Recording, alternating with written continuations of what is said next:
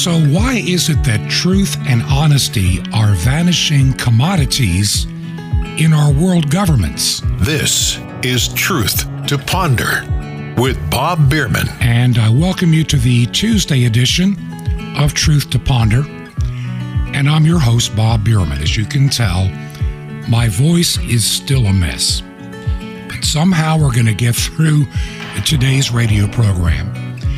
I'm doing everything possible to not talk, to gargle, to do all the things you're supposed to do. Now, just so you do know, this all became a problem following my last surgery. And my vocal cords were irritated, you know, by the breathing tube. Now, this happened once before, but not quite this bad.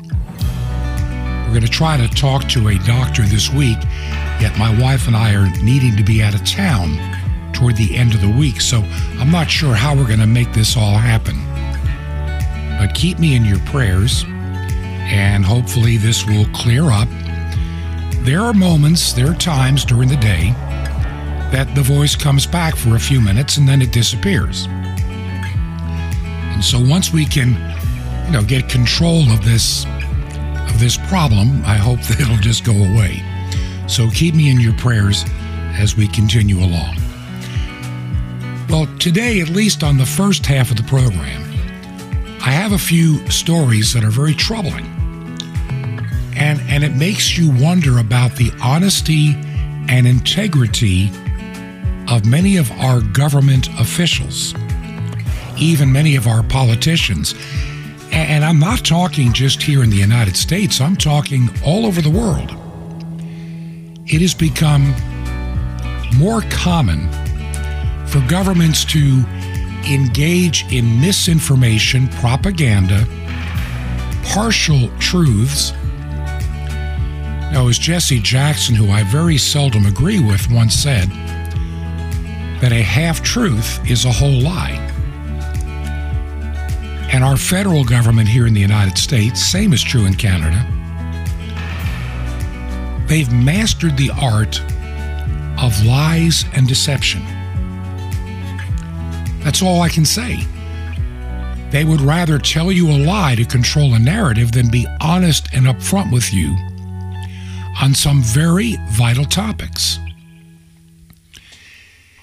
Even yesterday's stunt, and that's what I call it, of President Biden going to Ukraine it was nothing but a PR stunt. The President of the United States has been derelict in his duty. He has hired some of the most unworthy individuals to lead major government agencies. They're liars, they're reprobates, or unqualified. And the government is full of these individuals now in charge of many important aspects of your life and mine. I mean, anybody that believes that there was an air raid while the President of the United States was in Kiev, in Ukraine, on President's Day, is somebody that is easily deceived. It was just like Hollywood. As the door opened from the church, and the President of the United States, along with the President of Ukraine, the former R rated comedian Vladimir Zelensky, walking, walking down this roadway together. On cue, just like in Hollywood, there were the air raid sirens in the background in that solemn moment, and a few soldiers peering into the sky we might be under the threat of a Russian attack. Yet the truth was self evident.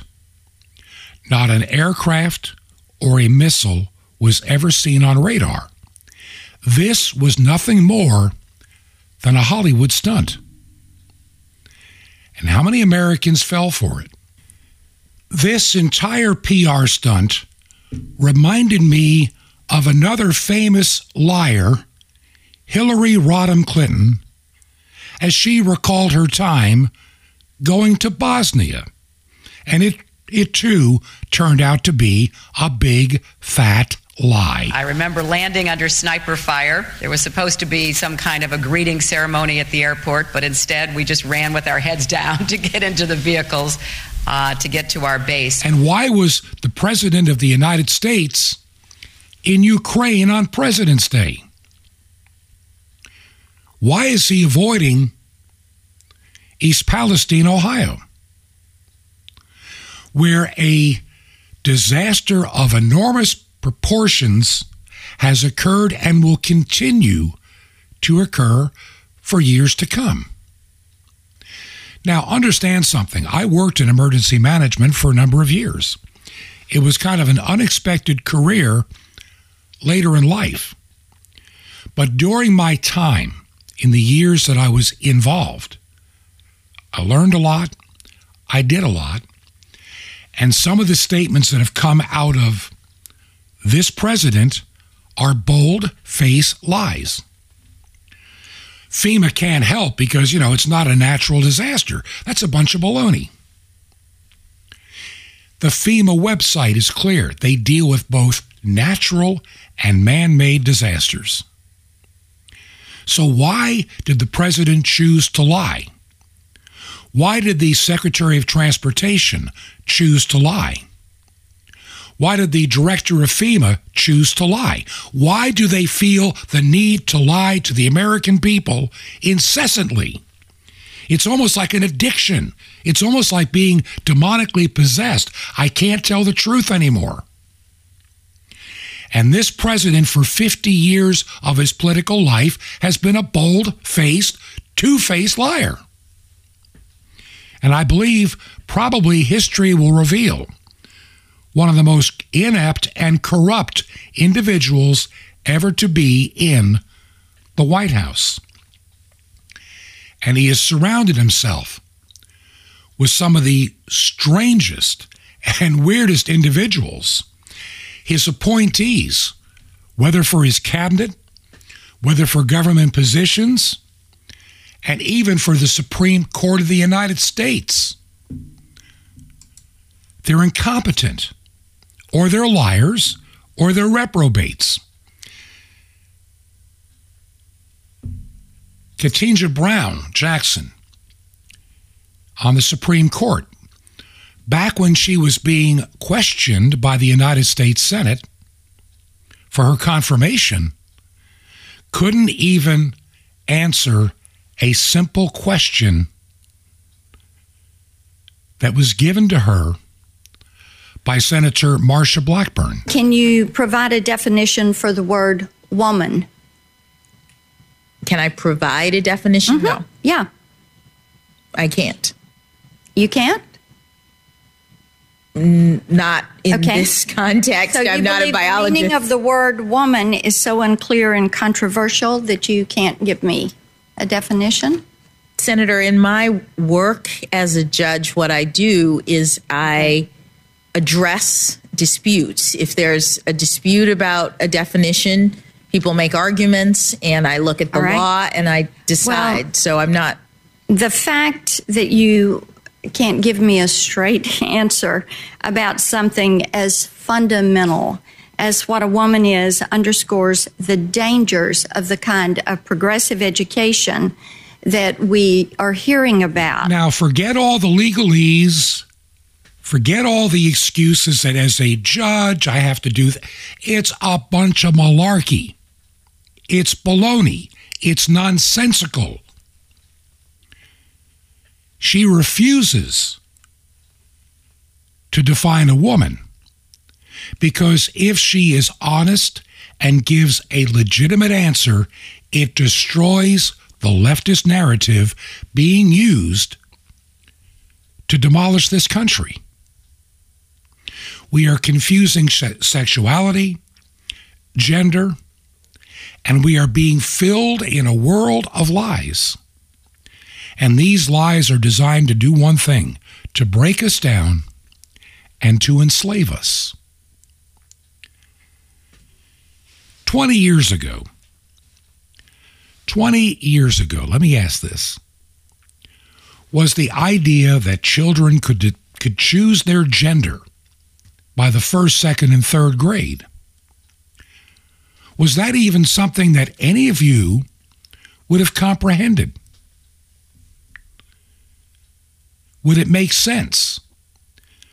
But now, this reprobate, demonically filled administration, the Biden administration, cut it, you can say whatever you want, it is filled with demons.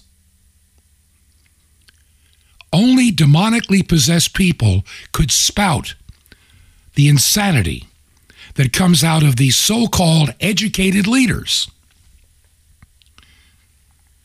The president appointed a surgeon general that made millions in the pharmaceutical trade. He can't be trusted. And who does he appoint? Richard Levine, who believes he's some kind of a woman called Rachel. And now is the first woman rear, rear admiral in the health department. This is ridiculous. This is a comedy. This is satire. This is stupidity. And Richard Levine never wants to answer questions about transgendered kids because if he does, he exposes the evil which he represents. And then he has the audacity to get on Twitter with a little video and say things as insane as this. So I encourage all of you to think of yourselves as ambassadors to your communities, ambassadors for science, ambassadors for compassion, and ambassadors for care. These conversations don't have to be limited or restricted to a medical setting. Offer yourselves as informational resources, not just for youth, but for school teachers, principals, school boards, professional organizations, recreation centers, county commissioners, and others who would benefit from this information and your perspective. Please proactively seek opportunities to speak about what you know. Our task is to educate the public in as many forms as possible. And we need to have these conversations that question the assumptions that are underlying today's attacks on trans people. Now, Mr. Levine, I refuse to call you Admiral Levine. You never earned it. I refuse to call you Rachel Levine because you are a man. You were born a male. You were married. You fathered children. Until one day, mass delusion of biblical proportions overwhelmed you. And you woke up one day and suddenly. Man, I feel like a woman. And now, Richard, let me say something else that's very important. When somebody is being 100% truthful and 100% honest, that should never be equated to being hateful. Truth is agnostic when it comes to hate or like. Truth is simply truth. Facts are simply facts. And you have chosen to throw away science, the only science that Dr. Levine is really believing in is political science. There is not one shred of medical science to back any of his absurd claims. And I refuse to participate and encourage you to live in your mental illness. Yet our government, the reprobates in the administration, are demanding that we all accept your mental illness as normalcy. You are you are grooming children. You are influencing young children who have not matured enough to understand 90% of what you are talking about. And you want them to mutilate their bodies. Mr. Levine, you are demonically possessed. You're an evil man. You should not be working in the government. You shouldn't even have a medical license because you are a ever threat to young children and people all across the United States. You need to be fired or resign immediately and seek help. And then you have people like Xavier Becerra over at the Department of Health and Human Resources. He's the secretary. He's on the Biden cabinet.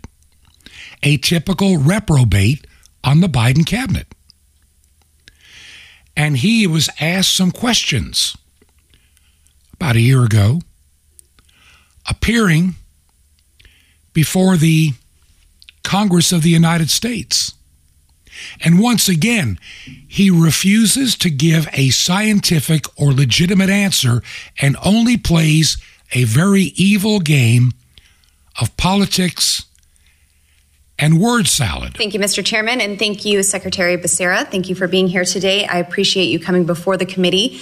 Um, to start off, as a Secretary of Health and Human Services, can you define for this committee what is a man? You're looking at one. Great. So you are a man. I like that. Can you tell me, can men get pregnant? Uh, unless you know something I don't, uh, I think the answer is pretty obvious. What is that answer, sir? I'm asking you, is there something you know that I don't know that would uh, say that a man. Well, I'm asking what you know. Can men get pregnant? I'm not aware of it. Okay.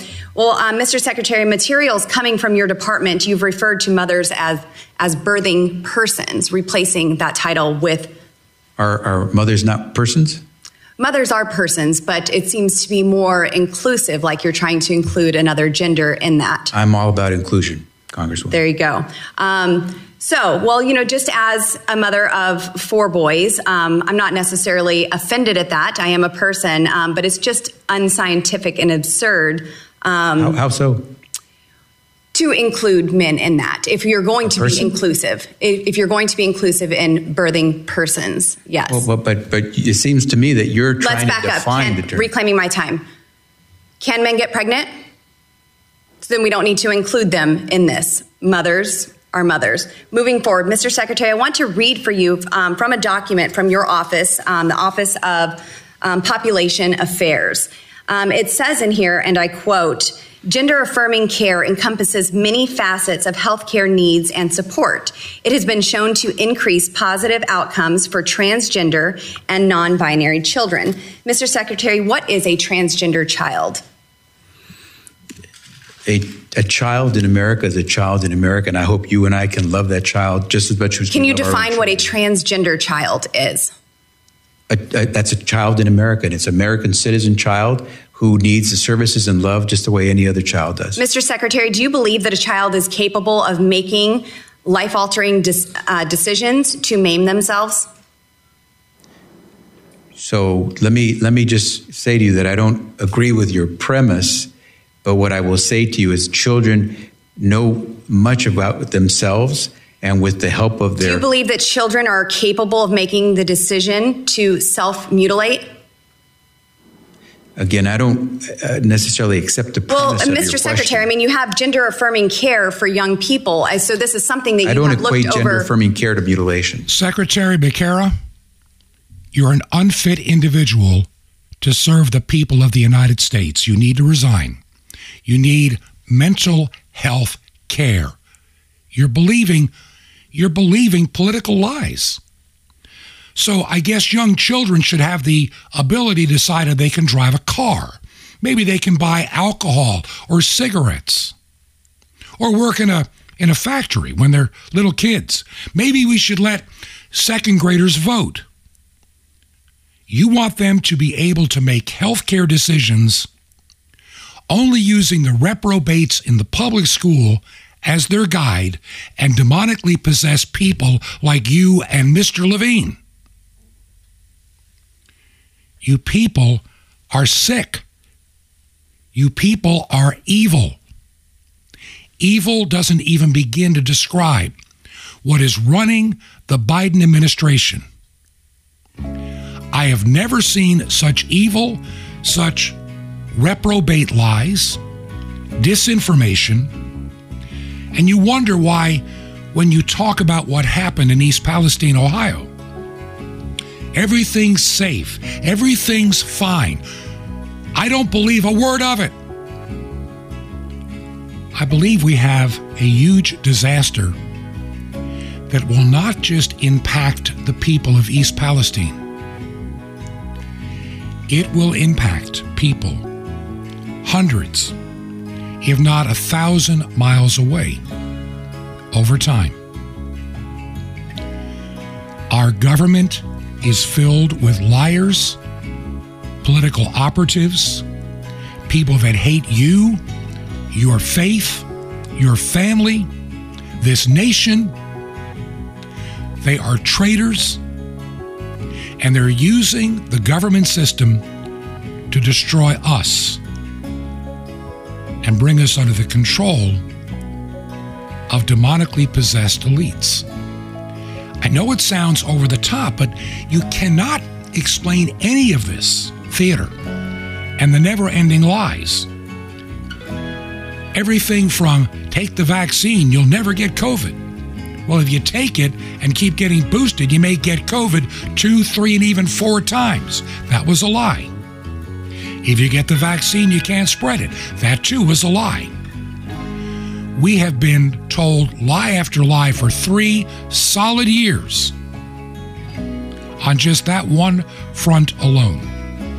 And now somehow we're supposed to believe that children in the womb that are not aborted already know their gender is wrong from these reprobates. Do you believe in what we're trying to explain? If you believe in this work in this ministry, would you consider giving us your financial support? Also, pray that my voice recovers. If you can help us out financially, consider writing a check made payable to Ancient Word Radio. Ancient Word Radio. The mailing address is Post Office Box 510. Post Office Box 510. The city is Chilhowie, C H I L H O W I E, Chilhowie, Virginia. And the zip code is 24319. That's 24319. Also, you can use the website. We use a Christian crowdsource funding group called Give Send Go. Our website, truth, the number two ponder.com. Truth, the number two ponder.com. And we will be right back. This is Truth to Ponder with Bob Bierman. The forbidden fruit principle coming up. Shalom Alechem. This is the nice Jewish boy, Jonathan Cahn, your Jewish connection, Bring you the riches of your Jewish roots in Jesus. Now get your pen out as fast as you can so you don't miss out on receiving a special gift you're going to get in love, I'll tell you about in a moment. Now, there are all sorts of books called the lost books of the Bible or, or, titles like that the missing years of Jesus or the other revelations, the lost gospels, and all the things that God didn't reveal in the Bible. You know, ever since Garden of Eden, ever since Eve ate that fruit of the tree, you know, it's been around. You know, he gave them every tree to eat, and only one did he refrain them from. But what do they do? They focus on that one that's outside of God's will. David had everything. What did he do? He focused on that one outside God's will, the forbidden fruit, Bathsheba.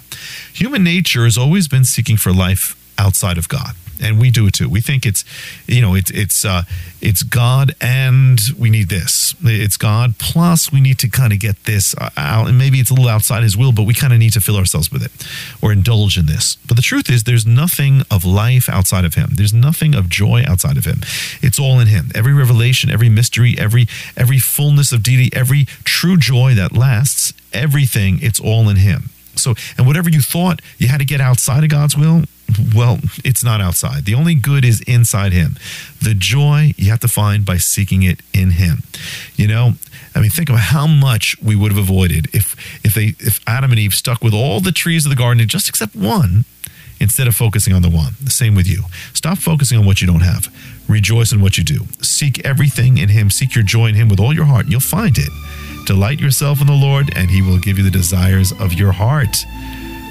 Well, here is something else. It'll bless you from the the sands of Judea to the wings of the cherubim, the awesome mystery of the temple doors, the hidden writings of the rabbis that prove Jesus as the Messiah. Amazing stuff. You'll get the mystery of the temple doors on CD plus Sapphires, your super spiritual supplement for a super spiritual walk in the Lord, free. How do you get this all free? Easy. Just write down Jesus' name, write down 1 800 Yeshua 1. That's call it for your free gifts. You will be blessed, but call now 1 800 Y E S H U A 1. I invite you to join me to reach the unreached peoples of the world in the most incredible way from Moscow to Jerusalem. It's amazing. You know, it's like sending a billion tracks around the world, the farthest way you can ever spread the gospel. How? Just call 1 800 Yeshua 1. That's Y E S H U A 1. Or you can write me direct. Here's how. It's right to the nice Jewish boy, box 1111, Lodi, New Jersey, 07644. That's box 1111, Lodi, New Jersey, 07644. You can visit us at the web on hopeoftheworld.com. Till next time, this is Jonathan Cahn saying Shalom Alechem. Peace be to you, my friend, in Messiah, Roeh HaTov, the Good Shepherd.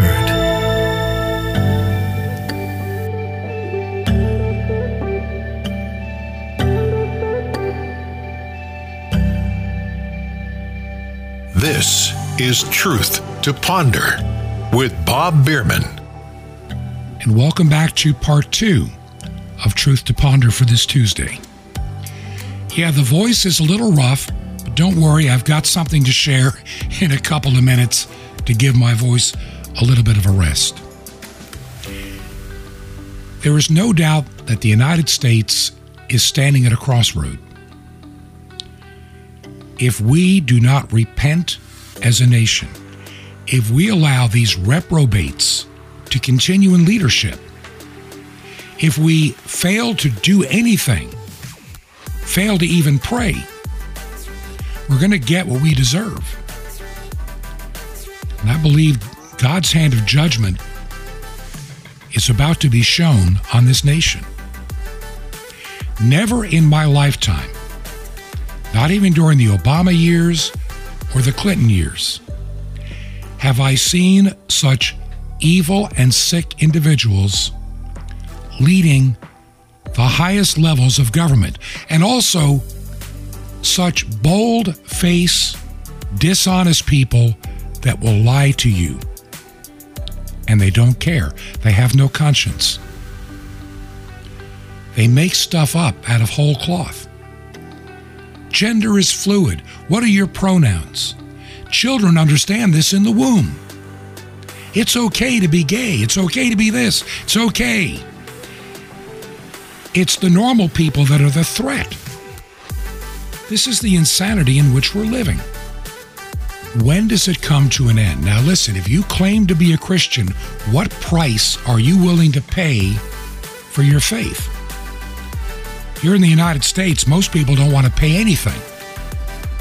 They just want to take, like in a cafeteria, what pleases them. They will not yield their life under the lordship of Jesus Christ. And there lies a huge problem. We have dying and dead churches all across America that are not proclaiming the faith once delivered.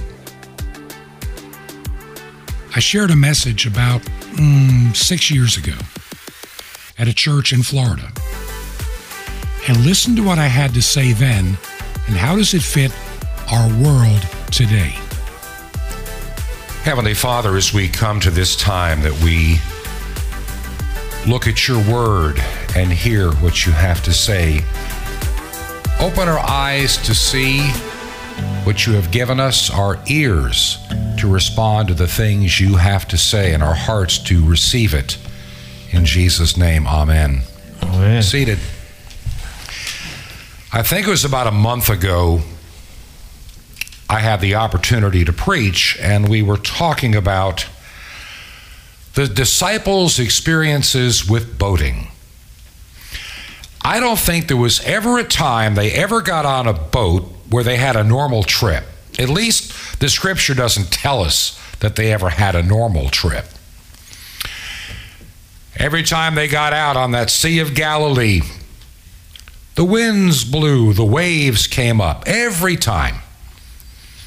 Almost like the hordes of hell were trying to upset the boat. But then again, we know if you look at the geography of the region, storms coming up suddenly on the Sea of Galilee is a common experience. That's why most of those that did their boating to move their goods didn't go across the sea, they stayed kind of close to shore to get back quickly. Just because of the way the mountains and the hills are, and the influence from the Mediterranean Sea can kick up storms with brief periods of 50, 60 mile an hour winds. Kind of like Florida afternoon in the summer. It did just come out of nowhere. And they didn't know when they would come up. They might not even have any rain, just a sudden clear day, and this sudden burst of wind can come across that water and throw up waves and everything else. And so once again, they're on the boat. This time, Jesus, as he did before, gives them a head start. And they're out there, and the winds come up, and they, he comes walking across the water and gets in the boat. Now, the most important thing to me in this gospel from the cha- from uh, John chapter six are the words. I love this. The simplest words that he could have said to his disciples: "It is I. Be not afraid." It is I, be not afraid. For see, Jesus, if you understand the way Scripture talks about Christ's attributes, is the creator of all things. All things, even the weather, come under his subjection as the creator. So he comes and says, It is I, be not afraid.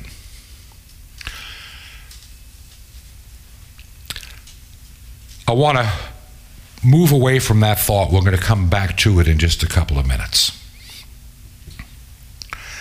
Of why we are not afraid and who that we serve. This, this lesson we just saw of the feeding of the 5,000.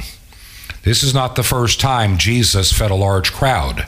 There's another story in the scripture where he fed 4,000. He liked that miracle so much, he did it twice. if you think about that day, Jesus is beginning to get some some fans and, and following. His reputation of healing and and you know people been known to come up from the dead and and they're healed and all kinds of strange things are happening. We have to see this individual and all that he can do if you understand the politics of the day, the Jewish people were still living under the authority of Rome.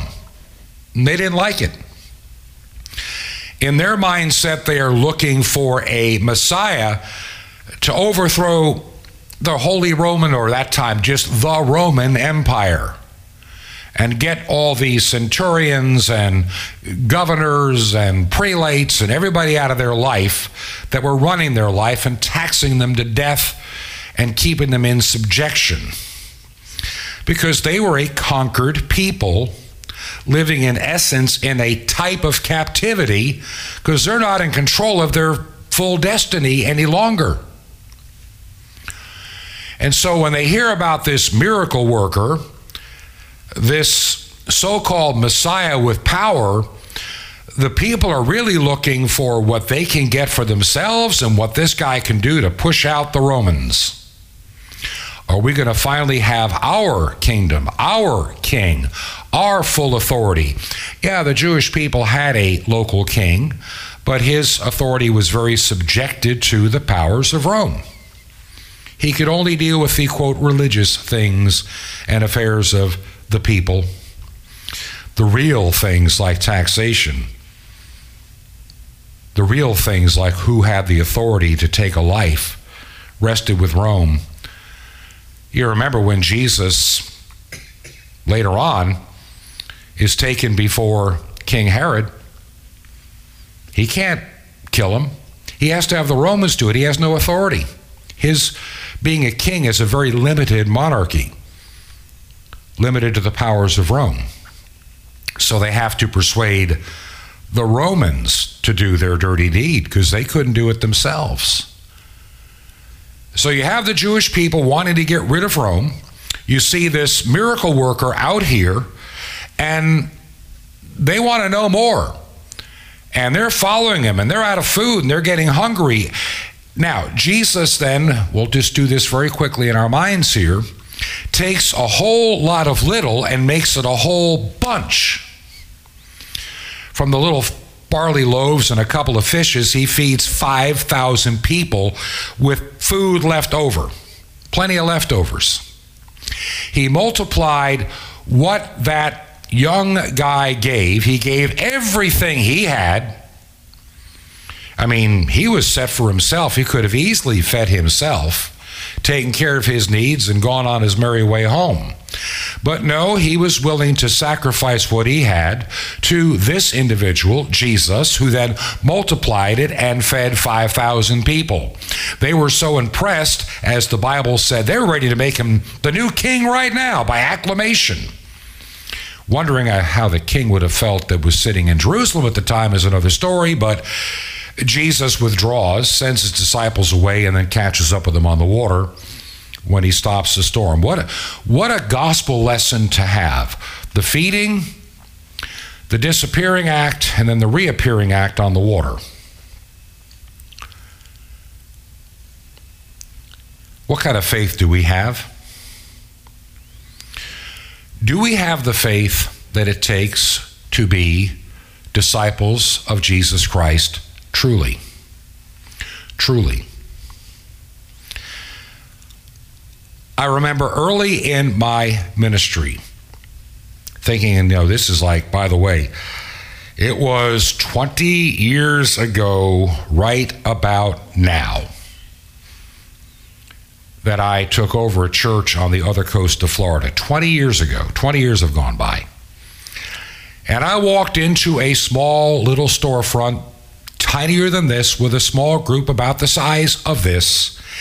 And I posed to them pretty much the same question I'm posing to you now.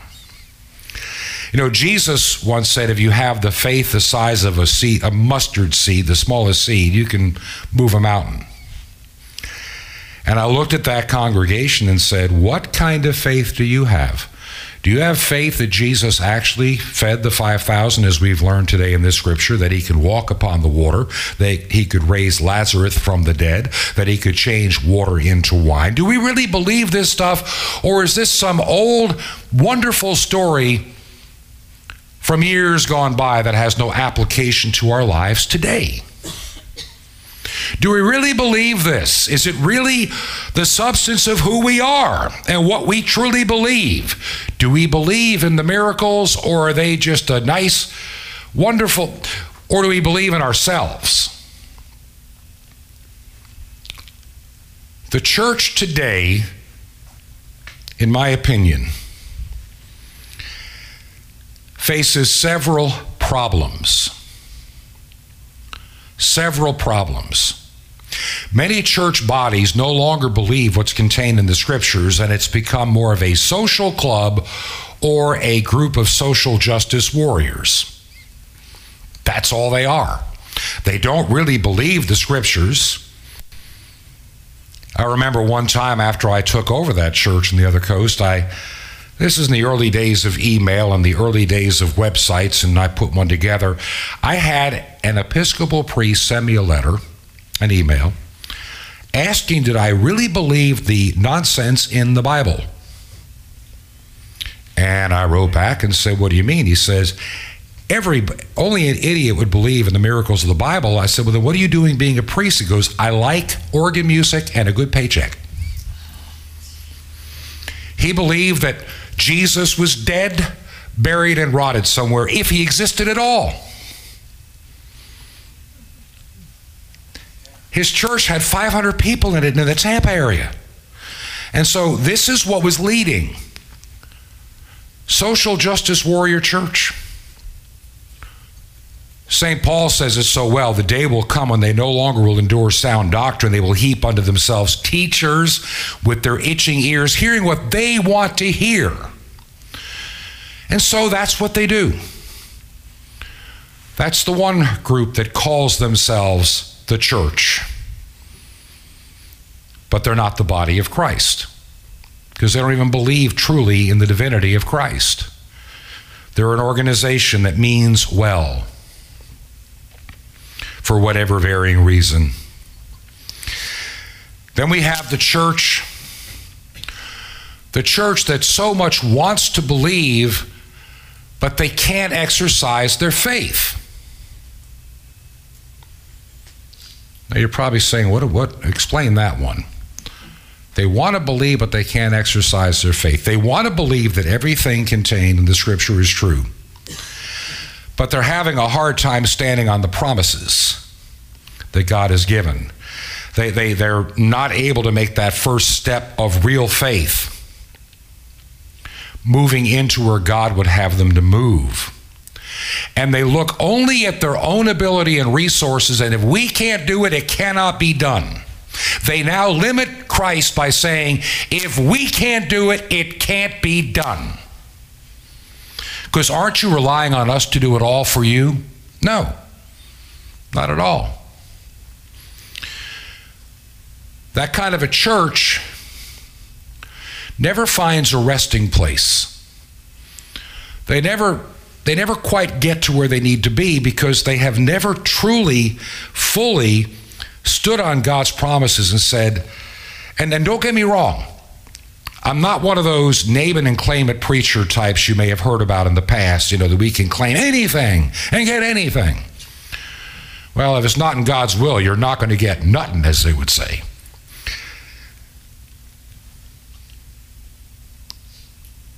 The balance between stepping out on faith and taking the first step and listening to the power of His Holy Spirit talking inside of you and this church and those that lead it, those that guide it, those that are part of it.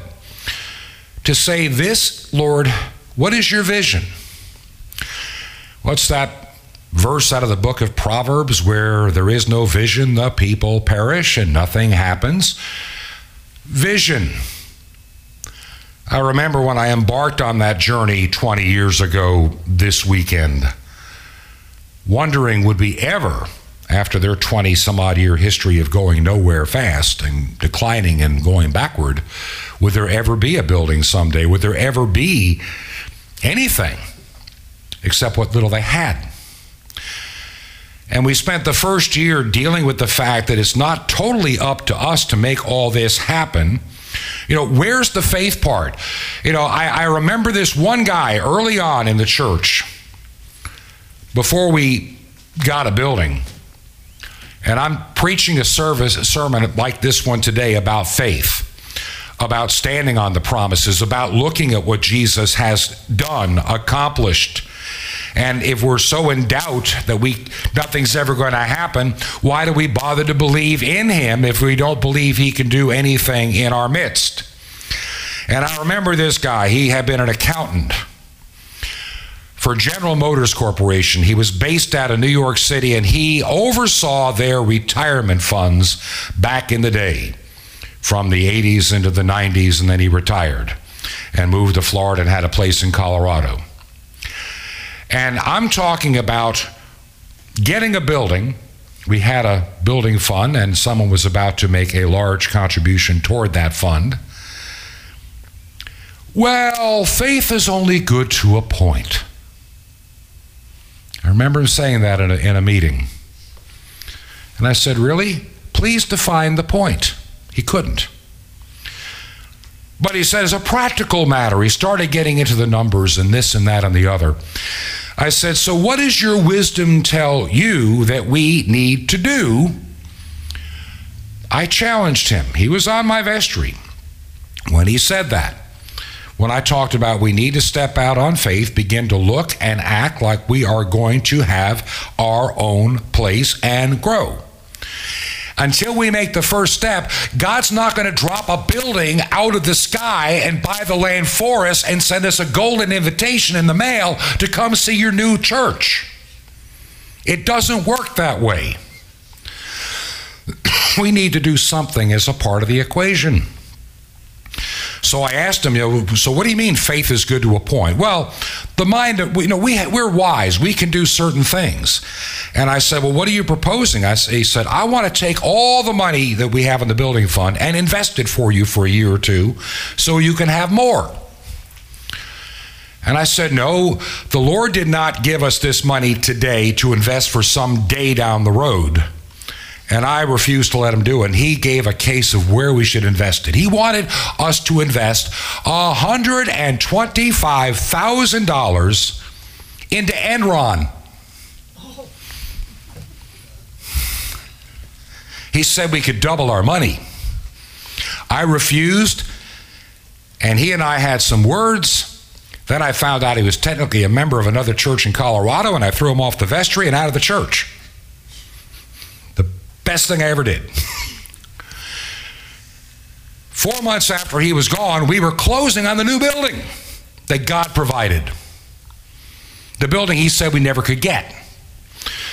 And when that church sold the building, they had $687,000 in equity in just a couple of years. They didn't think I knew what I was doing. God provided, made it happen. But I'll also tell you that church lost it all later because they stopped being faithful. They called an unfaithful pastor. They stopped doing the things that it takes to do to maintain the church. He ran a lot of people off. And the leadership of that church body did nothing to stop it until it was too late. Goes back to a sermon I preached a month ago, the hour of visitation. God's there. The water's stirring. Hop in. Enjoy. Step into the water. What's the message I'm trying to get to you today? Jesus says, It is I, fear not. Step out on faith. You're not going to drown. You're not. I'm not going to allow that to happen unless you want it to happen. If you want to drown yourself, go ahead. But if you trust me, you won't. That's a hard lesson for us to receive at times, this stepping out on faith. There's an old, old Christian song. I remember hearing Southern gospel groups sing it. Faith is so simple. A child can do it. And sometimes that's where we make our biggest mistake.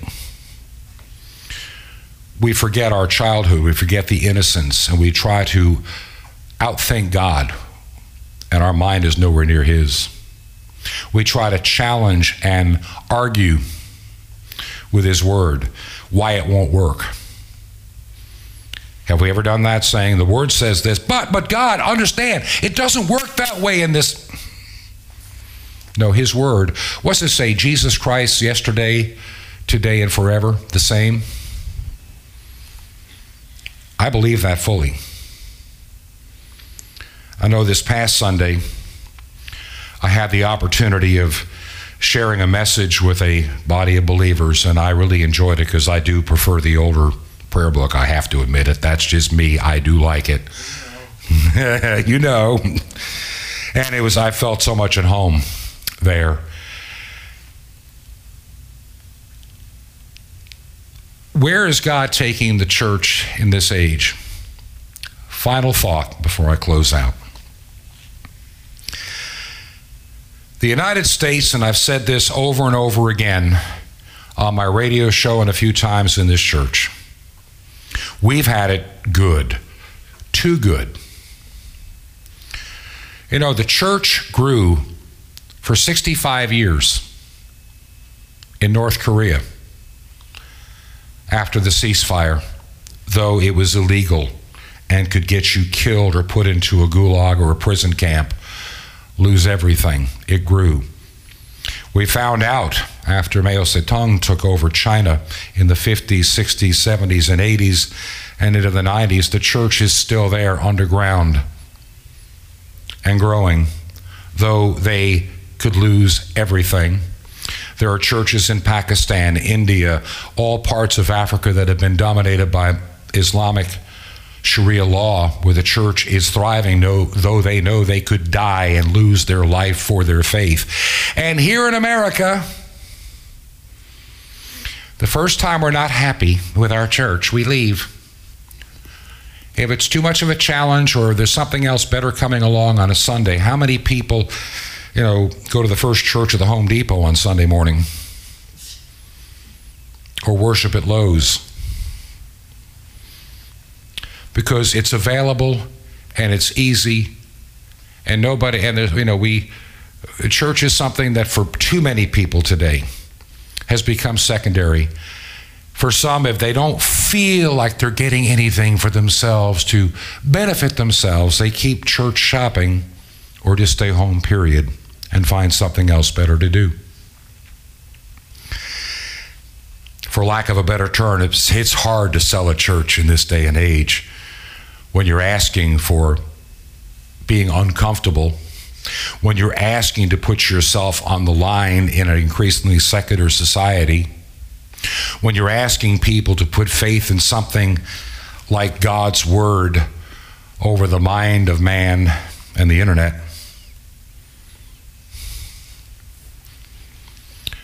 Are we the church? The living body of Christ on this earth? Are we a remnant of what that body of believers that gave their lives and put them on the line 2,000 years ago in that first century? Or are we an afterthought? A club? Sometimes that's hard to hear. And I know that I, I wake up at night and I say, Lord, you've called me to do certain things. You've now provided the opportunity to do those things, and it's time to walk through that door and get those things done.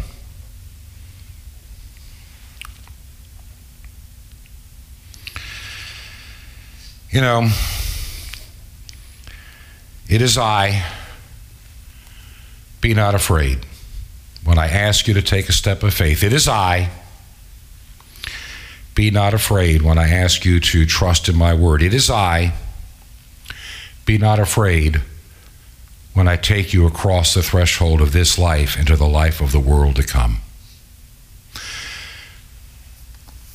It is I. Be not afraid to be my body on this earth, the ecclesia, because you've been called out. Heavenly Father, your church today in this country of America, in particular, Canada, Europe, United Kingdom, no longer is the church of our fathers and, and forefathers. Many times they've ceased being the church at all. But you have those that are faithful to follow you, that want to be your servants and obedient.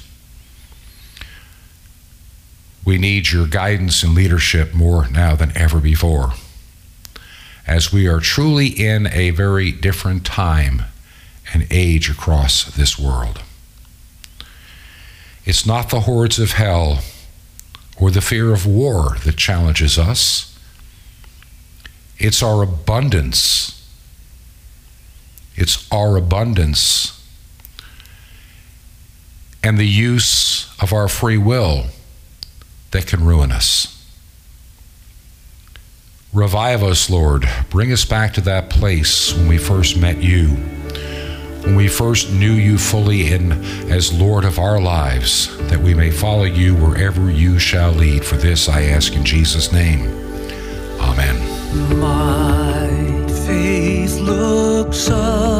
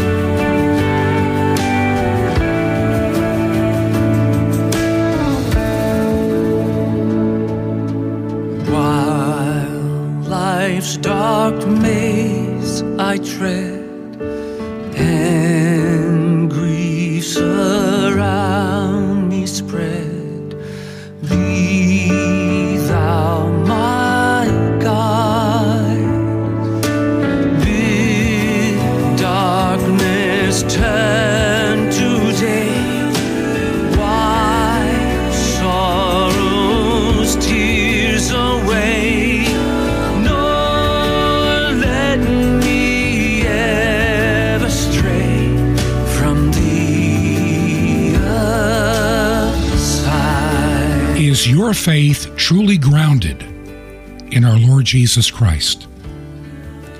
Can you deal with all the difficulties that our world may face?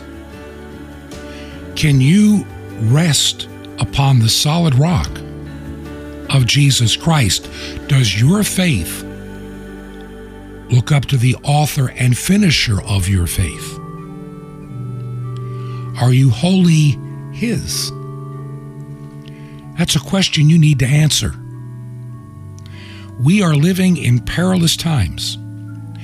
And for me, trying to find that balance on this radio program between giving you news you need to hear on so many fronts and balance that with the good news of the gospel that says, Fear not, is not an easy task.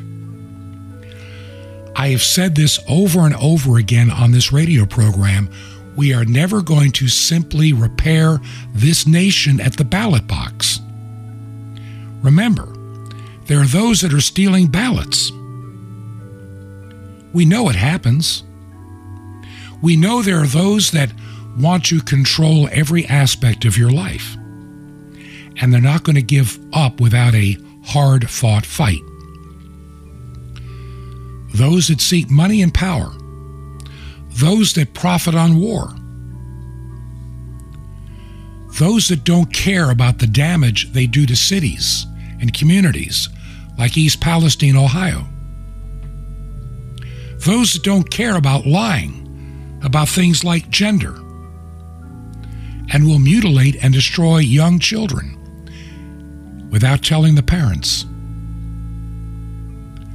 These are demonically possessed people, and until we recognize that they have given their lives over to evil, we can't even begin to deal with it in our own lives. Do you believe in this mission and ministry? I really hope that you can help us out. If you can, would you consider writing a check made payable to Ancient Word Radio? Ancient Word Radio, our mailing address, Post Office Box 510. Post Office Box 510. In Chilhowie, C H I L H O W I E, Chilhowie, Virginia. The zip code is 24319. That's 24319, or you can support us from the website. This has been Truth to Ponder with Bob Bierman. To find out more, visit our website, truth, the number two, and the word ponder.com. That's truth, the number two, ponder.com. Truth to ponder, shining the light of truth in a darkening world.